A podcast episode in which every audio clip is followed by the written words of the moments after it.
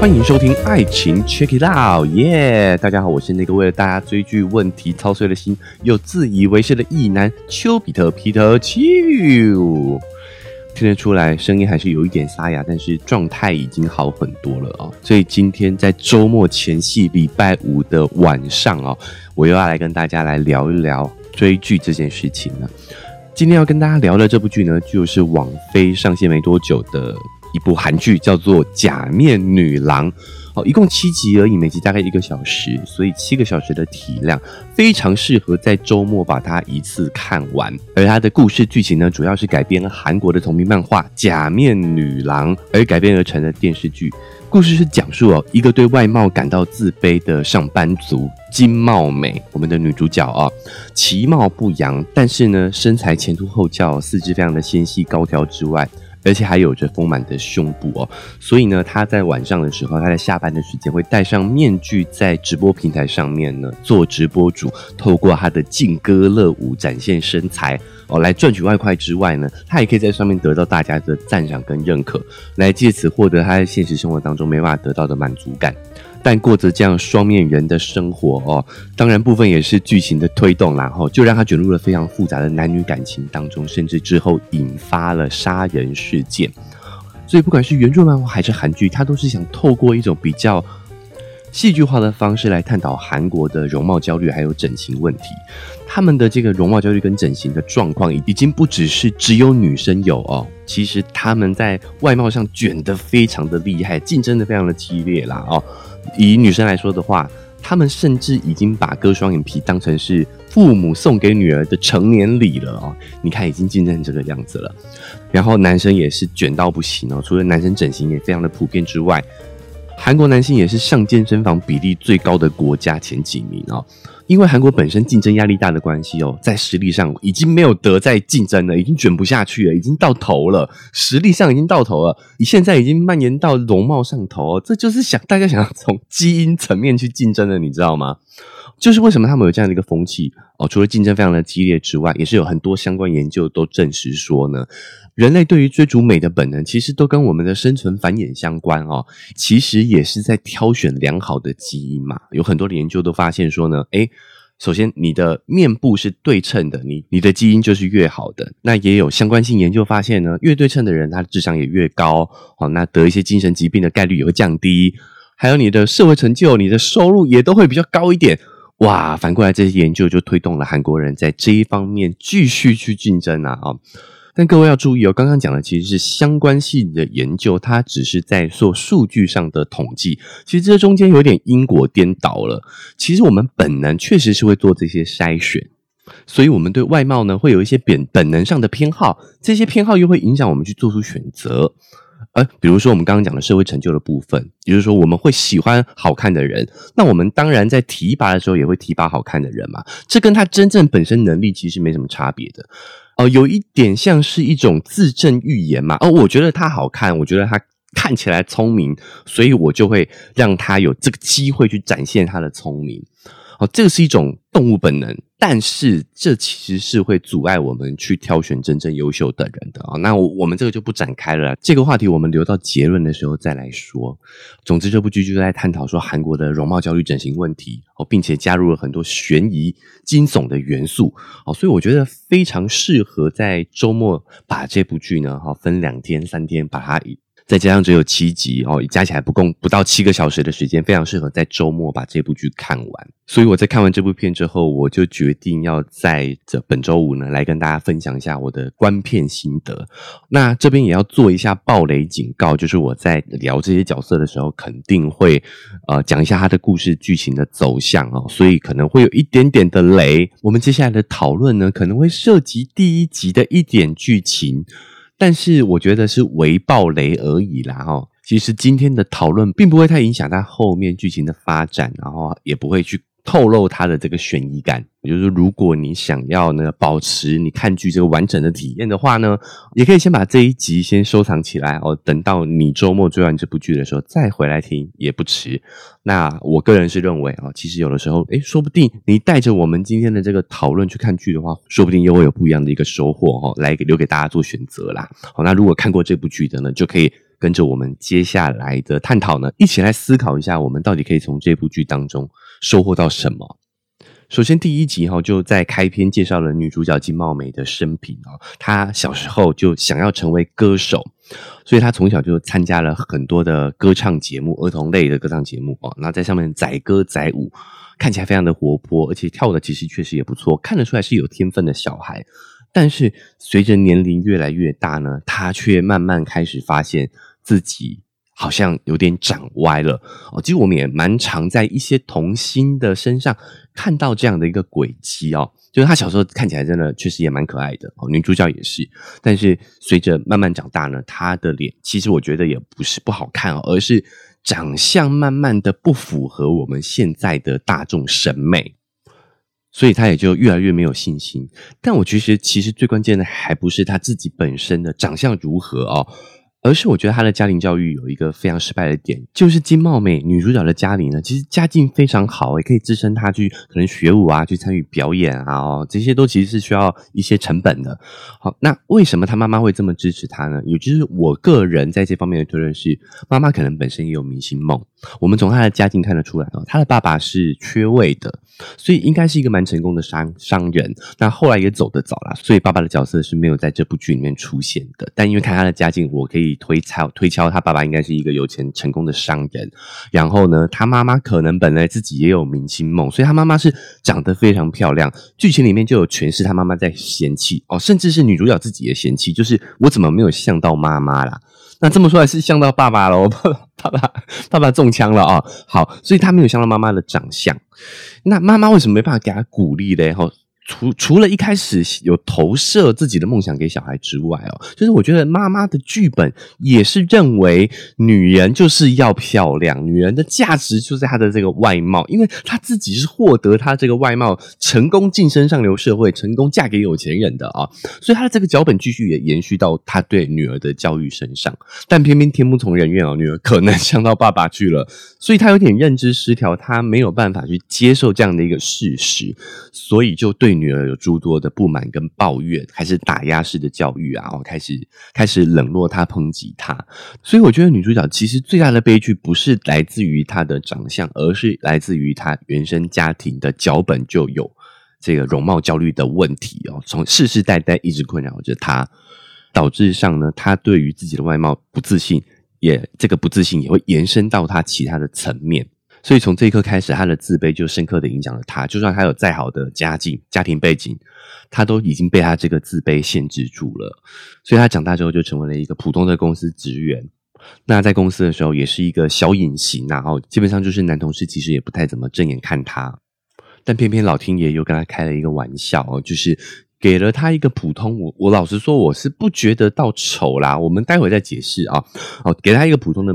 样貌，但是却给了他非常好的身材哦。他高挑，四肢纤瘦，然后呢，呃，身材又非常的有曲线，胸部非常的大哦。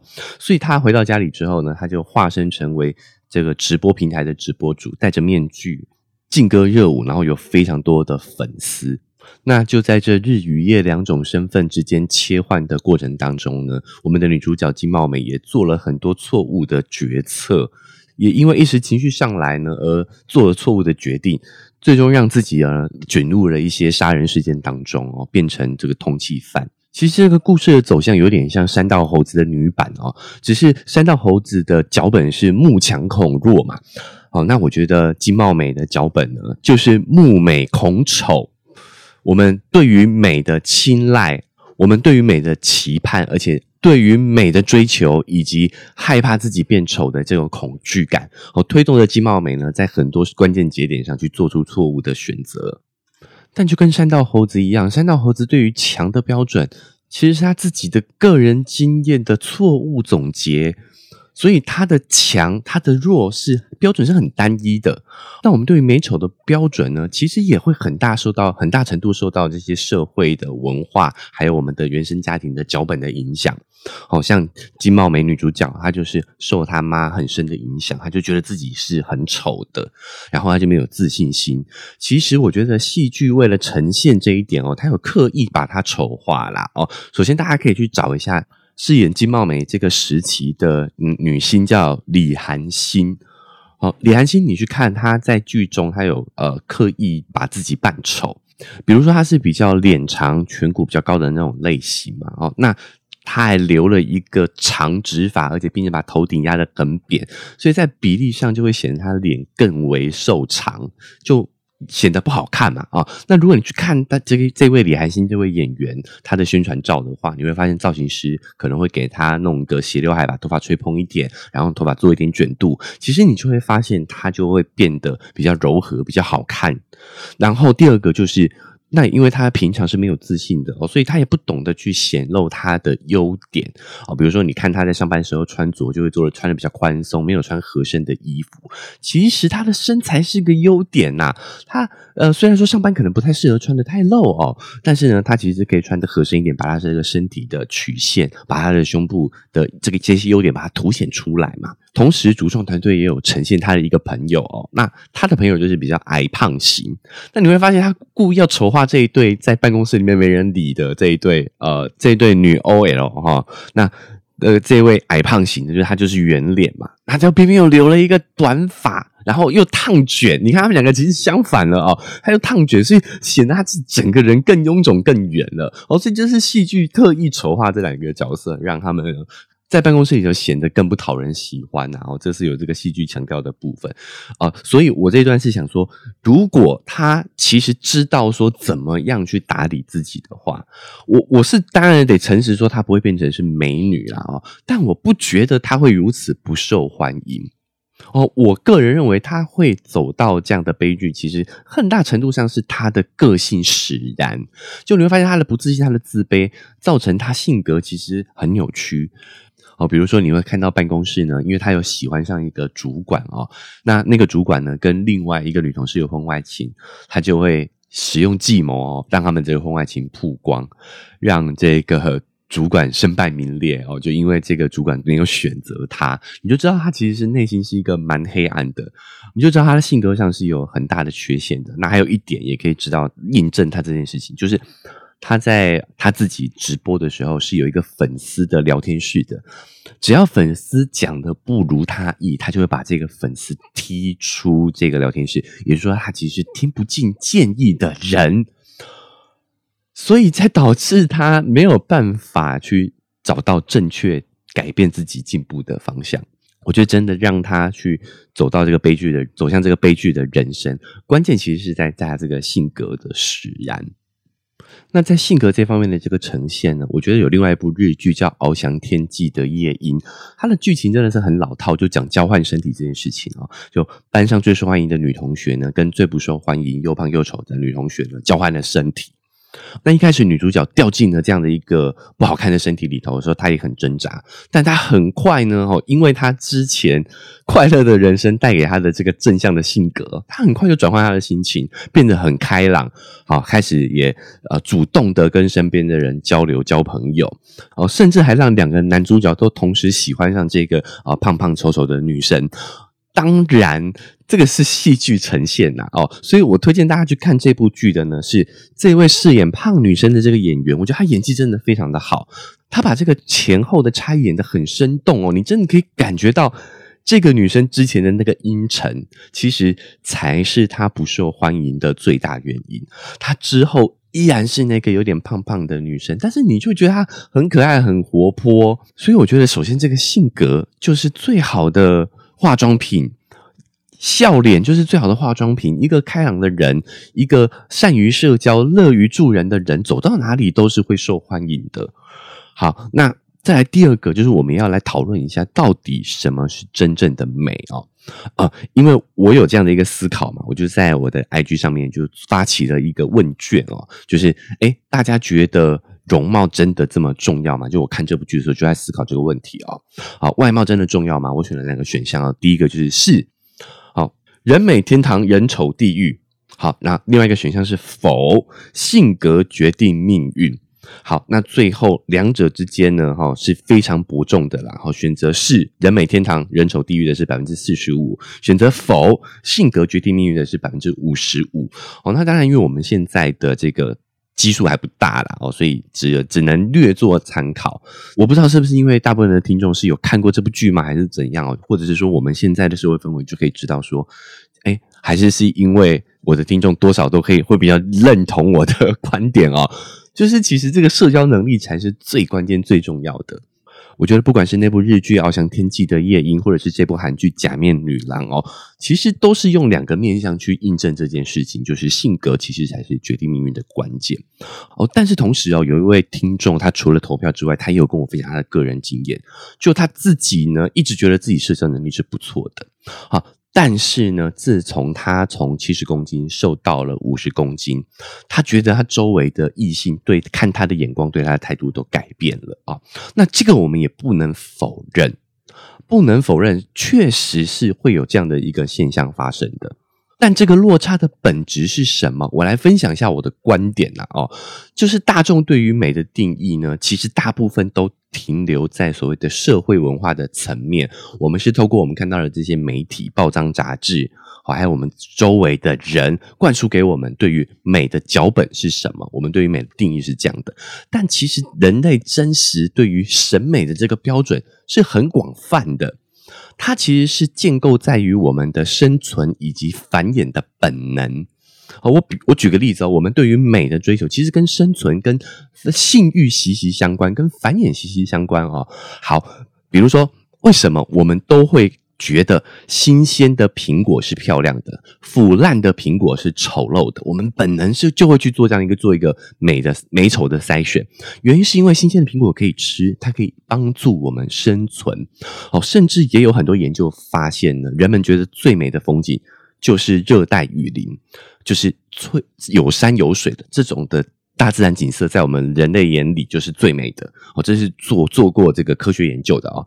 原因是因为这样的环境最适合生存嘛，所以我们的美丑跟我们的生存息息相关之外，还跟我们的繁衍息息相关。繁衍部分就是我们会去筛选健康良好的基因来作为我们繁衍的对象，所以我们会被好的基因吸引，就是我们刚刚讲的啊左右对称啊，然后你的身高。好，这些都是通用的标准。那还有一点呢，就是健康的身体哦。比如说，我们对于女生啊，哈，我们我们会喜欢女生有丰茂密的头发啊，男生也要茂密的头发啦，哦，或者是健康的指甲哦，看起来很很长、很健康的指甲。其实这都是代表说我们是有一个健康年轻的身体。好，那比如说腰臀比，腰臀比也是研究发现，所有的国家、所有的人类、所有的文化。都很喜欢的一个审美标准，就是你有一个健康的腰臀比。所以我要恭喜我们这位听众朋友哦，你瘦下来了，你不只得到一个更好看的一个外观，不止让自己更受欢迎、更漂亮了，其实你是获得了一个更健康的身体，这才是这件事情值得喜悦、值得开心的本质啊！人们也因为感受到你的健康的气息哦，所以更想跟你繁衍了啊！所以这这个这个就是美的本质。但如果我们对于审美的概念都只停留在这些社会文化娱乐的层面哦，那大家要知道哦，这些能够当明星、能够当模特的人，其实都是万里挑一啊。好，你知道这一部剧哦，哦，女主角已经找了三位来不演饰演不同的时段嘛？啊，金茂美有三个不同的时段，还有一个替身是专门来展现她的身材的。也就是说，剧中这样的一个完美的身材是需要经过千挑万选、万中选一的人才有的。更不要说哦，很多明星的杂志照啊，他们在电视上的身材啊、脸蛋啊，都是经过精修的。所以，如果我们追求美的标准是以这个社会文化娱乐圈的这些明星的话，哇，那你的追求会是缘木求鱼，你永远不可能得到的，因为那样的一个标准是太高太高了。万中选一之外，还有经过修改，而且这些社会文化是会改变的。比如说，这个明朝啊，喜欢丰腴的女生；宋朝啊，喜欢瘦的女生。哇，那你如果刚好生在这两个朝代中间的话，那你不就是要忽胖忽瘦了吗？那太太痛苦了。所以，这些社会文化的审美是会随着时间改变的。你可能很努力接近了那么一点，哇，结果流行过去了，你又得从头来过。好，因此我不是建议大家不要追求美哦，而是我们应该追求的是那种通解。我们追求的应该是健康美。因为今天就算这个流行改了啊，我们还是获得了健康啊，对不对？哦，就算我们瘦下来了，没有获得喜欢的人的欣赏，但是我们还获得了健康啊！哦，这才是扎扎实实、切切实实可以增加幸福感跟快乐感的一个方式。哎，其实我觉得聊到现在，我们没有剧透什么的，我们大概只有聊到第一集的开头而已。虽然我没有讲到女主角因为卷入一些杀人事件要逃亡整形哦，但是其实我相信大家应该看剧看多了，也都大概可以理解她会有这样的一个走向啦哦。那因为女主角在逃亡的时候，她是有去这个把整个脸大修过，变成是一个美女，那也是有另外一位前女团的成员娜娜，叫娜娜的一个韩国女明星哦来饰演哦，那她真的是非常漂亮，她也入选过好几次啊全球百大脸蛋。所以，我们也借由这部剧来聊一聊我对整形的看法哦。首先，我觉得大家对于整形多少都还是有一点排斥的。好，原因是因为我们在动物本能上，我们是透过一个人的呃外在去做一个一定程度上基因的筛选嘛。那不管是化妆哦，还是这个整形，多少都会去影响我们的判断。所以，我们的动物本能会感觉自己受骗了啊！哎，因此你会发现。男生在择偶上还是倾向喜欢不化妆的女生哦，虽然化妆技术真的是有很大的加分，但我们本能上还是会更喜欢素颜的那个感觉、清纯的感觉。所以整形对于我们的基因挑选也是有影响的。但是我也觉得人类现在的选择其实是越来越宽泛了哦。现在这个影响，大家好像慢慢也可以接受。所以我自己是觉得，对于没有有所追求，我觉得这是很正常的事情呐。我们人类一定会把这些技术用在我们想要追求的事情上头。所以这个医美啊、整形的这个科技发展，我们是没办法阻止的。但是我觉得我们也要去理解这件事情背后的本质，还是跟我们的基因筛选有关系，跟我们的健康有关系嘛。哦，所以第一个整形的话，你也要有一个基本的概念，你也比较不容易被唬嘛。哦，就是你不要去。追求那些明星的长相哦，我们这个脸要整的像谁啊？鼻子要谁的鼻子啊？哈，那那个人的鼻子不一定适合你，这个是有一个比例的问题。但我们不细聊我觉得做这些整形、微整形，不管是整形、微整形，你要追求其实让医师去调整你面部的比例是对称的，让你在这个整完之后，你的五官没有太大的变动之外呢，看起来也会更左右协调一些。那另外有一些哦，它比如说像是什么电波拉皮啊，或者是抽脂这些哦，其实我也觉得，如果你在安全的情况之下的话，是可以稍微做一些啊。但我们还是要理解这些技术，它没有改变你健康与否的本质。比如说，有人抽了脂之后，他的四肢是瘦的，但是他肚子还大呀。哦，又或者是说，因为他把那个大腿的。脂肪抽掉了之后，他变腿不会胖哦。我有遇过人是这样的案例的啊，但他会胖其他地方，所以他的胖起来的比例反而更不健康、更怪了哦。那像这些电波打这些脸上的这些医美哦，它也是去刺激你的胶原蛋白增生。本质上也是去预知你体内有的这一些胶原蛋白嘛，好，所以如果你停了这样的一个疗程，又或者是说你没有及时的去补充足够的蛋白质跟营养的话，后续你也会消退的，老得更快。所以我觉得不是不能做，如果你有足够的经济能力，你有足够的这个资源的话，当然可以做，但你还是要去意识到这件事情背后的本质，还是生存以及繁衍的需求，基因上的筛选嘛。哦，比如说有一些面部对称的手术哦，那它的风险是比较高的，但我也觉得它所带来的好处其实是会很直观的，你看自己会更自信一点。好，所以这些咬合啊，或者是面部对称的问题，我觉得是可以做一点功课，甚至投资一些资源在这上面，可以去做一些调整的。还有，我觉得整牙也是蛮值得做的一些。算微整形吧，哈，就是你把这个口相调整过后呢，对于你整个人的五官气质，其实我觉得也是会有非常正面的影响。因此，我对于整形的观点就是，我们还是要做功课，哦，不要这些美容师啊、医师啊、哈业务啊说什么你就傻傻的去做。有的时候适合自己是最重要的，所以别人是不会帮你做这些功课的。我们不能期待别人有这样的一个心哦，这这一些。自我的学习还是得放在自己身上啊，稍微事前多做一点功课啦。好，那关于这部呃韩剧《假面女郎》延伸出来关于容貌焦虑，好，还有美的定义以及整形的观点，哎，我们也延伸讨论蛮多的哦。但我真的觉得，哎，不影响观感哦，背后还有很多的剧情反转，而且他之后探讨的内容其实蛮多元的，也有探讨亲子关系，也有探讨这个社会对女性的。压迫哈，所以 girls help girls 的剧情也有啊，甚至到后面呢还变成了监狱风云啊哦，所以我也是蛮推荐大家可以去看一下这部韩剧的。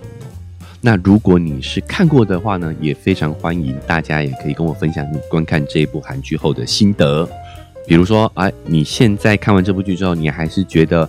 容貌很重要，人美上天堂，人丑下地狱。还是你也认同秋哥性格才是决定命运的关键呢？你也可以在这个观看完这部剧之后，再告诉我你的想法。那因为时间的关系呢，我们的这个分享呢就到这边告一个段落哦。不管你是用哪一个平台收听的，记得追踪加订阅，才不会错过我们接下来节目的分享。我们下周呢会有重磅来宾。就是性爱成瘾的灰姑娘，这是她第一次脱离他们三人组合哦，单独跟另外一个频道的主持人录音哦，所以灰姑娘把她的第一次献给了秋哥，我真的是非常的感动。好，那下周我也会去他们的频道上呢，哦，聊聊我之前参加多人活动观察员的经验哦，也是非常的精彩哦，所以下礼拜呢也要锁定爱情 check out 之外呢，哦，记得礼拜二呢也要去性爱成瘾去听一下。秋哥的分享，所以下礼拜的节目一样会非常的精彩啊，请大家记得订阅起来。好，那现在 Apple Podcast 跟 Spotify 都能留下五星好评，你可以留下五星之外，在评论区说说你看完这部韩剧的感想。那如果你觉得评论区不够聊哦，也可以追踪秋哥的 IG 哦，我们可以私讯聊更多哦，链接都在我的文字说明栏位的万用链接里面。那如果你觉得呢节目非常的精彩，你很有收获的话呢，欢迎大家可以把本频道的节目分享出去，让更多人知道秋哥正在经营这个频道啊！哦，秋粉站起来啊！哦，告诉大家秋粉回家的路啊！哦，那如果你想用实际行动来支持秋哥的话呢，哈，按一下文字说明栏位有一个赞助的链接，请我喝杯咖啡，我就会更有动力把这个频道经营下去。那我们本周的节目呢，就到这边告一个段落了，我们下个礼拜见，拜拜。